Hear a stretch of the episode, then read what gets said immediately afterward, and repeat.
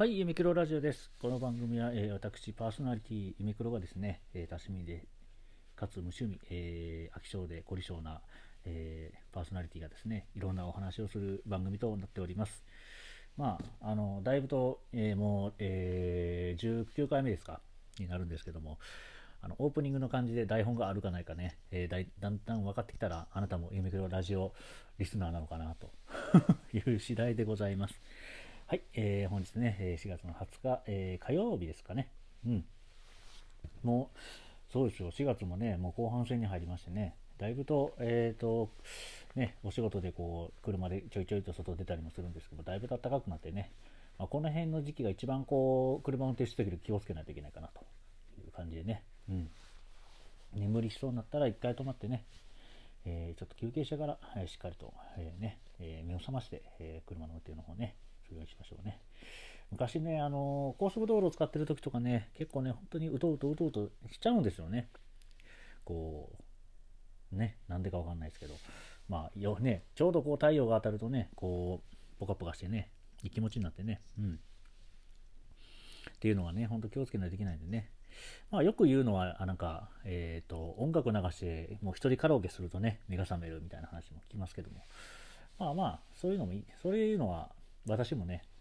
あのしれっとやっておりますので。あの音楽をね、しっかりあの車に、持ち込みまして、音楽を聴きながらあの運転するっていうのもね、いい気分転換になりますし、やっぱりね、運転してる時っていうのが一番何もできないというか、ね、例えばこう電車乗ってたりとか、バスとかね、ああいう交通機関使ってる時っていうのは大体こう携帯をいじったりとかもできますし、本とかも読んだりね、いろんなことがこうできるんですけれども、逆に、うん、自分が運転してる時っていうのは、ね、本当に運転にね、集中するというか、といっても、まあ、高速道路とかになるとね、あの、結構走りやすいというか、ね、やっぱりこの日本の道路っていうのは素晴らしいもので ね、こうスムーズに走れるっていうのがね、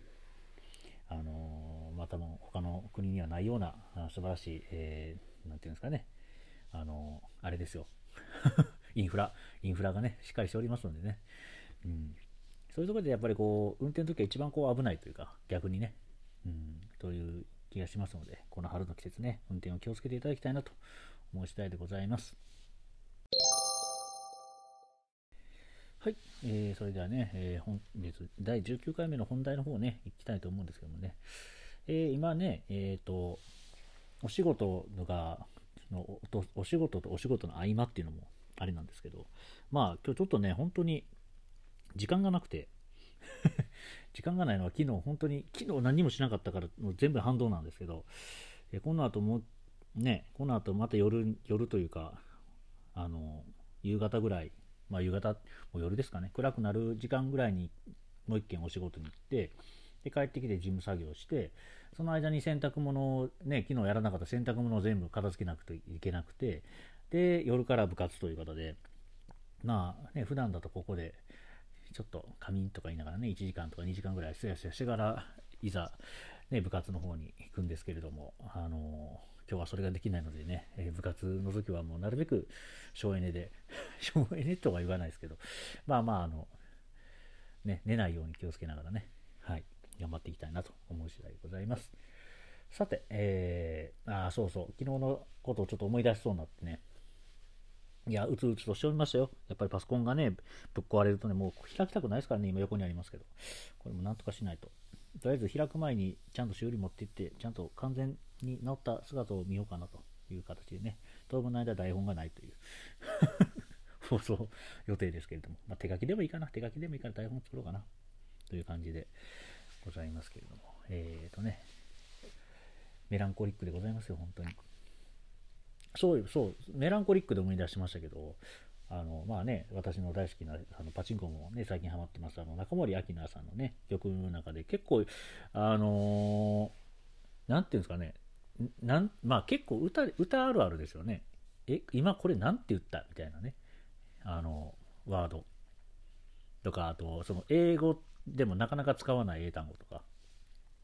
よくあの、そうです。このメランコリックってあのサザンウィンドウにね、ありますけど、出てくるんですけども、これね、なんかの歌のもん、なんか番組の問題が中でね、あの、歌の番組やったかな？なんかでもクイズ番組で、あの、誰もが聞いたことありそうな曲で、えーと、意味のわからない歌詞っていうのをあのなんか意味を当てるみたいなクイズで出てましたね昔メランコリックって。まああのまあさっき言った通りちょっとうつうつとした気持ちってですね憂鬱って訳すのが一番こう近いのかなって感じなんですけど今やえあのなんかあの英語圏ではうつ病でもメランコリックっていうことで言うらしくて、まあ、あんまりいい言葉ではないそうなのであれですけどまあねあの当時ではセンセーショナルな言葉だったんじゃないですかね。だって日本人はあんまり聞いたことない言葉だったと思うんでねメランコリック。あと僕の大好きなあの単語ノワールのねパドドゥノワールとかっていうね。あれフランス語ですけどね。パドドゥってなんかあのあの曲自体がこうねもともとアキナさんがやられたそうクラシックバレエをイメージした曲で、で、あの、パドドゥっていうのはなんかバレエ用語らしくてね、ですよね。で、なんかこう、あの、男女がよくこう、男の人が女の人をひょって持ち上げて、こう、くるくるって回したりとかする、なんかアイスダンスみたいなね、あの、アイススケートの、まあ、あんな感じのバレエが、の、えー、その2人、えー、男女で踊るバレエのことをパドドゥっていうらしいんですよね。うん、これちょっとこの前調べたんですけど。で、えっ、ー、とね、で、パドドゥって単語聞くと、僕、競馬好きなので、昔グランパドドゥっていう馬がいたんですよね。確かね、お母さんになってめちゃくちゃ強い馬、確か誰か産んでたはずなんですけど、まあまあ僕は現役の時を見てたんですけど、確かエアグルーヴと同期やったかな。90え95年？じゃない。96年かな？96年のね、オークスとかに出てた馬でやったと思うんですけどね。そうでグランパドドゥでパドドゥってきああの単語を知っててでいざ単語のワールの歌詞見てたらパドドゥって出てよあパドドゥってフランス語なんやでグランパドドゥっていうのはそのパドドゥっていうダンスの中でも特に重要な4つのなんか動作があるらしくてなんかその4つの動作のことをなんかグランパドドゥっていうまあなんか基礎の動きなんですかねっていうバレエ用語らしいですよ。まあ、僕なんて全くねバレエの場の字ももちろん 知らないわけで、まあ、こういうのね、調べていくといろんなことが分かって面白いなと。まあ、そのためにはこういろいろね、例えばそのさっき、秋名さんから競馬の方に行ったりとかね、なんかいろんな話題をしとくと、なんかいろいろね、こう、広がりを見せるというか、広がりが出てくるというか。だから僕、あの、ウィキペディア見てると永遠と終わらないですよね。あの、バーって文章書いてあって、で、単語のとこ押したら単語に飛ぶじゃないですか。あ、これってどういう意味なんやろ？とかって言うと、永遠とその先の先まで行ってしまって帰ってこれなくなるっていう。まあ、だからあの僕のこの夢キロラジオのトークも大体ね、あの脱線しすぎてどこどこ行ったか分からなくなる着地点になるっていうね。まあ、それじゃダメなんですけどね まあまあ、でもそんな感じでいろんなね、話題をご提供できたらと思う次第ですね。ちなみに私、中森明菜さんの曲のいろいろ考えてたんですけど、今日車の中で。何の曲が好きかなまあよく単語のあるは好きと言ってるんですけど、それって今のパチンコの要は収録曲の中では単語のワールが好きっていうだけで、多分一番好きなのは I miss, I miss the shock でしたっけ？が好きで、で、Dear Friend が2位かな。で、単語のワールっていう感じですかね。この辺多分、この今言った2曲、その単語のワール以外の2曲は結構後の方なんで、多分ね、パチンコ今4じゃないですか。4で、えーと、サンドベージと,、えーと、飛ばされてたトワイライトですね、夕暮れだより、夕暮れだよりが、えーと、新曲として入って、で、前作に、前作はラーボエームか、えー、ディザイアのね、B 面の、と、花よ踊れって、結構これ最近の曲ですよね、が入って、で、2が確か、えー、っと、2の新曲は覚えてないんですけど、確かね、クレイジーラブかなんかが入ってたんですよね。最あの最近的な感じで言うと。だからそうやって最近の曲がちょこちょこちょこっと入ってくるんですけど、基本的にこのシングルの順番かつ、あの有名じゃないですか、少女絵とか、セカンドラブとか、スローモーションとか、ね、2分の1の神話とか、まあまあね、いろいろキンクとか、まあ、要は、アさんの全盛期、アイドル全盛期の時の曲を削って、じゃあ新しい、例えば今出てるアルマージとか、ライアーとか、ブロンドとか、フィンとかですかね。っていう曲を入れていくと、多分くちゃくちゃになるんで 多分、これ以上曲が入れ替わることって多分、そうそうないとは思うんですけど、ってなると、僕のそのアイミスズ、アイミスズ・ザ・ショックかな？で、多分あと6曲か7曲後なんですよね、シングル。今入ってる。まあ、タトゥーがちょっとね、あの飛んでるんですけど、確か。うん、ってなると、多分、順調にいっても、多分、アキナ8か9ぐらいで、やっと僕の好きな曲が入るというぐらいの ペースなので、いやー、まあ、それまではね、えー、中森明菜シリーズもし出るんであれば、えー、ずっと落ち続けたいなと。いくつになってんやろうな、もう9とか出てたら。あと10年。いやいや、なあとあ2年に1回出てもあと10年かかりますからね。そんなペースもっとかかるかな？そうだからそのアキナ8アキナ9とかどうなってるんやろうみたいな話をまた自分の中で妄想ですよね妄想しててまあまあ例えばね大当たり確率帯が例えばね最初の頃から比べても変わってきててまあ3とかはねまだ399があった時代だったんで399分の1があったんでね399分の1とライトミドルと出たりとか。2が2の時はいくつだったかな？340分の1くらいかな？うん。金で今は319が出たという感じでね。まあそうやってデジパチででずっと出続けるのか、もしかしたらね、次でも一緒に種っていうその、なんか右打ちタイプに変わったりとか、ね。S、まあ ST はそうか。3とか ST でしたもんね。ね。とか、まあそのまた ST に戻ったりとかね。てかもう8ぐらいになったら一発、一発系になってんじゃないかみたいなね。なんかま、ま、あのデザインのね、真っ逆さマーニーでの流れで球が真っ逆さまで落ちてきて、で、あれ、あれみたいなもんですよ。ファフナーみたいな、今の。早期のファフナー2みたいな感じ。真っ逆さまに球が落ちてって、くるんで V 入れば当たりみたいな。できますからね。あの、曲がある以上ね。なんかそういうのも 面白いかなっていう。いやね、どうなるかわかんないんでね。パチンコのそのシリーズなんて。モーニング娘。がね、羽物になったりした時代もあったわけですから。そうなんですよ。歌物っていうのはデジパチだけじゃなくて、意外とね、ピンクレディーもそうですよね。確か羽物あったはずですし。うん。だからね、もしかしたら、秋名さんもね、あの、羽物になってるかもしれませんしね。セブンあたりで。まあまあ、そういうのもね、すごい、すごいこうシリーズものの楽しみというか、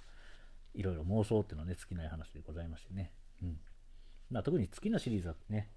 まあ、大体こう、えー、形変われば印象、ね、変わってちょっとうわー前の方が良かったのになってなるんですけど案外打ってみればねあのまた変わっていくのも面白いというか、ね、でちょっと不出来なシリーズがあっても、まあ、後々ねああの3はダメだったなとかっていうのがまたおあの話になるんでね開発の人はね面白いと思って必死に作ってね作ってもらってるわけですからあのそれも含めてのパチンコスロットね、ゲームですかね。ゲームもそうですよ。ゲームもね、あの、まあね、クソゲーって言われてる、最近のクソゲーっていうのはもう、なんていうんですかね、あの、まあ、クソゲーっていうワードもね、あれですけど、昔のクソゲーってバカゲーやったんですよね。クソゲーとバカゲーの違いをちょっとね、言うと、クソゲーっていうのは、あの、結構幅広くて、えまあまあ、それは今の概念も含めてのクソゲーなんて言いますけど、昔のそのバカゲーっていうのは、うわ、なん、なんなんこれみたいな。もうちょっとこここうどうにかしとけよみたいな。でもゲームとしては、なんかね、すごく難しかったりとか、なんかすごく不親切だったりとかも含めて、うわ、もうちょっとこれをやり終わったやろ、はははっていう感じのゲームやだからそれが逆にそのなんかこう、ゲーマーの魂をくすぐるみたいな。あと設定がむちゃくちゃとか。まあファミコンの時代で言うと、例えばね、あの、一機とか、よくクソゲーって、まあクソゲーって一番最初多分言われたの、多分一機だと思うんですけど、一機って、まああの農民がね、あの、おぶ、お武家様といいますか、あの、ところにこう、まあ反乱を起こす一機ですよね。なんですけど、一機ってゲームは、あの、なぜか、あの、2プレイヤーしかいないですよね。あと全部敵という。2人で一気を起こすっていうね、まあ、すごくこう、まあ、ロマンあふれるゲームなんですけど、もともとまあもちろんそのファミコンで有名ですけど、もともとアーケードゲームね、シューティングゲームであって、まあまあ設定がね、すごく斬新で、まあ、それなんてまさにそう、うわ、クソゲーやな、これ。でもゲームとして全然遊べましたし、あの、面白いゲームだったので、いやそういうのが昔のそのバカゲーっていうイメージの、バカゲーっていうイメージで使われてたクソゲーですよね。ただ最近のクソゲーっていうのは、ちょっともう、いやいやいやいや、もうゲームとして成り立ってないやん、これっていう とか、あの、もうすぐクリアできてしまうとか。なんかね、そういうとこですよね。そういうところでなんかこう、うん、これは、あの、買うに値しないゲームっていう意味での、こう、クソゲーっていうワードの使われ方が多くなってきたっていうイメージですかね。だから、本当の今、最近選ばれてるね、よくあの KOTY っていうね、クソゲーオブザイヤーって、あの、毎年、すごいこう、ネット界隈ですごくこう、なんですかね、こう、評議さ、評議会みたいな感じで、こう、議論されて、例えば2020年のクソゲーはこれだみたいな感じで、こう、決められる、なんかこう、コアなファンが集う会があるんですけど、まあ僕なんかまあ結果だけちょろちょろと見てて、あれなんですけど、もう最近、まあ僕が見てたのってもう10年近くぐらい前ですかね。でももうちょっとゲームとしてどうなんっていうものばっかりで、あとバグがひどかったりとか。まあ有名なとこで言うと、なんすかね、あのメジャーのパーフェクトクローザーとか Wii の、あの、もう野球ゲームとして成り立ってないとか、あとプロゴルファーサルとか、Wii の。もう、これこそ完全に作りたてで出したやろみたいな。ただ最近のあの、そうですね、プレステ4とか、プレステ5とか、ね、スイッチとかのゲームって結局今バージョンアップあのゲームをまずリリースしますで後で追加追加あのね、アップデートします、アップデートします。まあ、スマホゲームになってまさにそうですよね。最初ちょ、こういうゲームですよっていうものを最初提示しておいて、後でキャラクター追加したりとか、いろんな要素追加したりっていうのができるので、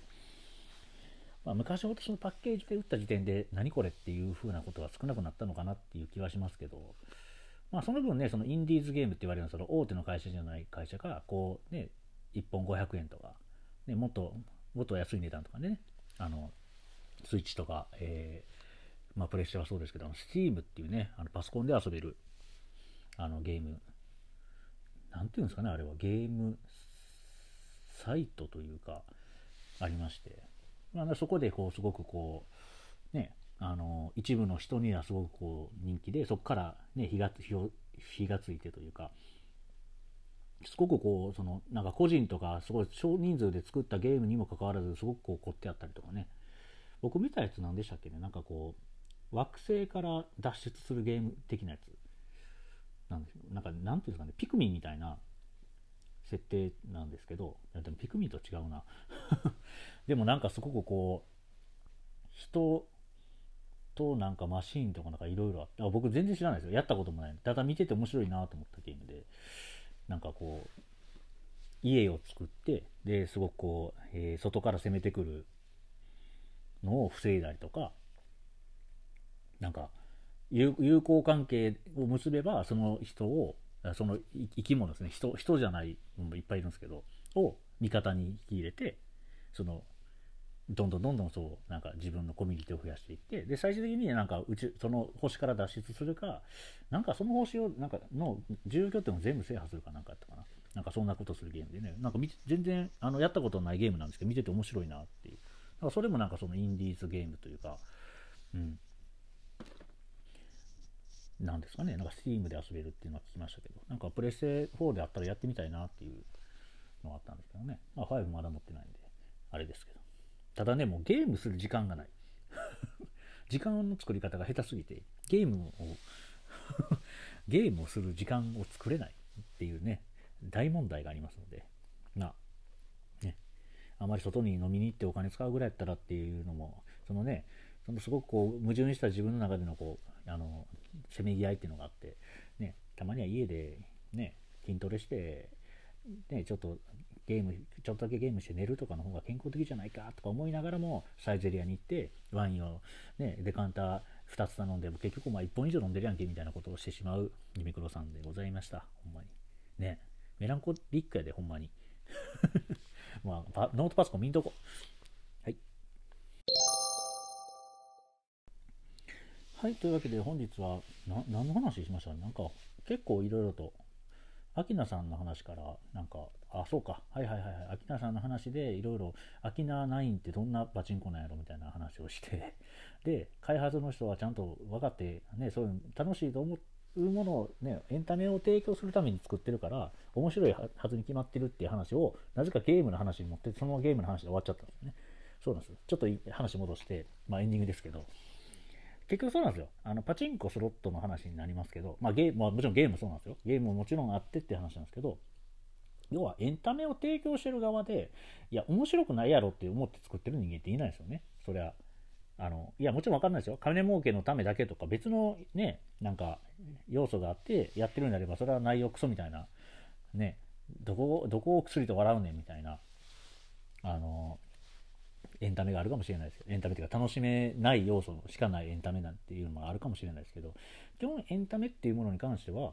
あの、楽しめる要素があるはずなんですよ。だそれが自分の肌に合わないかどうか。いや、合わないじゃん合うか合わないかの話。なわけで、別に食べ物と一緒で、ね、無理して食べる必要のないものっていうのは5万とあるわけで、ね、別に私こういうの嫌いやから食べんとこって思思ってるだけでいいと思うんですよね。うん。俺は最近あの声を大にして、いや、もうこんなもん食べたら死ぬみたいな。ね、あの、まあ、あの、なんていうんですかね、SNS とかを含めてね、もう、鬼の首を取ったようなって言い方じゃちょっとずれてますけど、まあ、なていうんですかね、もう自分が正義みたいなね、そうそう正義を振り振りかざすとね、やっぱり衝突を起こしますよね。まあ、それが正義との一番良くないところで、うん、結局、正義のヒーローはね、悪を倒すために戦ってますけど、悪のね、悪のヒーローだって正義を振りかざしてるわけですからね。まああのね、僕全然見たことないんですけど、よく言う、よく聞くのは、あの銀河英雄伝説というね、あの、アニメというか小説というか漫画もありますかね。っていう、まあ往年のあの名アニメがありまして、で、まあその、なんていうんですかね、あれ、帝国軍と、その、じゃない、じゃない方、ん？じゃない方っていうんですかね。ヤン・ウェンリー率いるね。あの、いや、わかんないです。僕、その辺本当にね、スロットの知識ぐらいしかないんで、あんまりね、聞いた話ばっかりを言うのもあれなんですけど、知ってるね、自分の範囲の話で喋るやっていうのはあるかもしれない。あの辺本当に、だからどっちの正義が正しいかっていうのはもう、それは、ね、あの、味方の話で、ああじゃあ僕のテリトリーの話で言うと、あの、じゃあガンダムにしましょう。ガンダムのね、あのファーストガンダム、一年戦争ですよね。えー、連邦、地球連邦と、えー、ジオン公国が戦ってるで、まあ戦いの中ではいろいろね、ありますけど、おやっぱりお互い、もう、極悪人間はいましたよ、あの世界にも。もう本当に人殺しが楽しいみたいなね。まあそういうのはまあちょっとまあ置いといて、まあでもそういう人たちも結局ね、戦争っていうね、あの戦争は良くないってよく言いますけど、まあ戦争っていうその狂気のね、環境の中でそういう人間が生まれてしまったっていうのもあるでしょうし。うん。だから、うん、ね。だから正義を振りかざすっていうのは何かを失うことが多いイメージですよね。うん。まあでもそれがやっぱり正義感っていうね、一つの言葉でとても大切な話でもありますのでね、うん。まあ、僕はあんまり正義は振りかざしたくないとどっちにも言い分があるっていう。ね、仲良くしようやっていう。あのもう丸くなりましたよ。本当に。もう二十歳ぐらいまでですよ。なんかあのわーって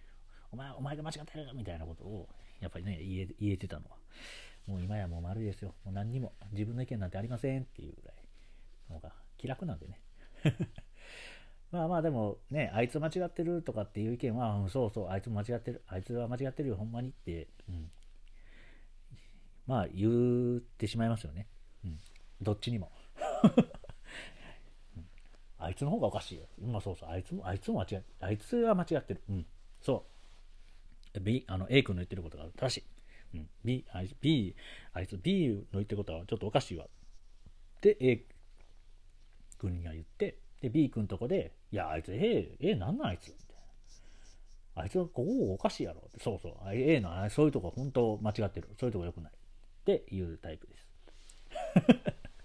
なのでね、いつか刺されると思います。まあでも、味方ってそうですからね。味方っていうか、その、あの、敵味方じゃなくて、あの、物の味方ですよね。うん。いろんな側面があるんで。うん。じゃあ、こっちから見てあげたらってね、ぐらいのアドバイスはするかもしれないですけど、いやいや、そういう人だっておるよってか、いや、だからそう思う人もおるけど、こう思う人もおるよっていうぐらいは言えるかな。ですかね。うん。でも、なんやこいつってなるのも嫌なんでね。夢黒さんのやつは半分優しさでできてるので、あと半分は何もないです。うん、あと半分は空っぽです。だから、えっ、ー、と、栄養分ゼロの半分と優しさの半分なんで、あの、イメクロっていう薬飲んでも何も効かないです。ちょっと、ちょっと幸せな気持ちになるぐらい。そんなラジオを目指しておりますので ね。まあまあ、ちょっと最後、あの、重い話というかね、ちょっとあれでしああれな話でしたけど、まあまあ、正義はいいと思います。正義って大切なんでね。うん。それでやっぱりみんな、えー、こう力を合わせるきっかけにもなりますし、いろいろ思想っていうんですかね、っていうのはすごく大事だと思うんですけれども、やっぱそういうね、怖い反面っていうのもあるので、うん。まあ、振りかざすときは十分気をつけましょうよっていう お話ですかね。そうなんです。で、あともう一つは、そうエンタメっていうのはもともと誰しも提供してる側は、あの楽しく、ね、面白い、楽しいと思って作ってるものなので、あのそれが合わなかったからって、ね、これくそって、え、なるんじゃなくて、ああ、私には合わなかったなっていう。結構だからエンタメを人に勧めるのって難しいイメージあるんですよね。この前こんなん見たけど、これ見てみるとか、例えばあの、よくあるのはあの M1 の決勝とかで、ね、決勝見て、私これ面白かったけど、僕これ面白かったけど、いやいや、それ面白かったってよくなるやつです。だから笑いのツボなんてね、人それぞれですし、食べ物の好き嫌いと一緒で、うん、一緒なんでね。まあでもそうやってね、人から勧められたものを全否定じゃなくて、ね、まず否定からじゃなくて、ああ、あれ、そこ、どこどこ面白いよねっていう自分の中では、いやこっちよりそっちの方が面白かったけど、いや、あれはの良さはここよねっていう、その良さをやっぱり引き出せる人って、なんか素敵やなと思います。うん。頭ごなしにね、例えばパチンコで言ったら、悪くはクソ、クソみたいなのって、って、なからみたいな。いや、そういう意見も大事ですよ。めちゃめちゃ大事ですよ。大事ですけど、なぜクソなのかをちゃんと具体的に言ってくださいって言いたくなるんですよね。だからスペックがクソや。いや、いやスペックは、だって全部同じにするじゃんって。いろんなスペック出して、たまたま流行り廃れがあるやんって。ね。ボーダーが辛いとか、いやいや、ボーダー、あボーダー辛いだいってことはお店さんがちょっとね、ちょっと有利になるだけで、そういう代お店さんが置かんとね、お店さんも事前事業でやってるわけじゃないからねっていう話になってきたりね。そうなんですよ。なんかそうやってね、あの人をうまく丸め込もうとして、大体しっぺ返しを食らうのが私、ユミクロなので、まあ、ラジオぐらいはね、こういうこと言わせてくださいよっていう感じの本日の、えー、第19回放送でございました。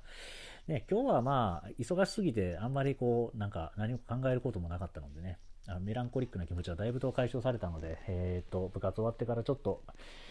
ね、軽く一杯飲んで、明日行けば連休なのでね、連休に向けてね、こうちょっと、はい気持ちを落ち着かせながら、またね、楽しい、楽しい、まあ、毎日楽しいですよ。もうラジオこうやってね、喋ってる、まあ前のおとおとといかなんかのあの、もうクソみたいなツイキャス見ていただいた方はあれですけど、あれでしたろう、あれでしたろうけども なんやその言い方みたいなんですけど、まあまあ、喋ることは結構好きなたちなのでね、はい。あの、また、この姫キロラジオも含めて聞いてやっていただければなと思う次第でございますよ。本当に。はい。というわけで第19回、えー、2021年4月20日放送はこの辺りで。お相手は私、パーソナリティ夢黒でございました。ではまた明日。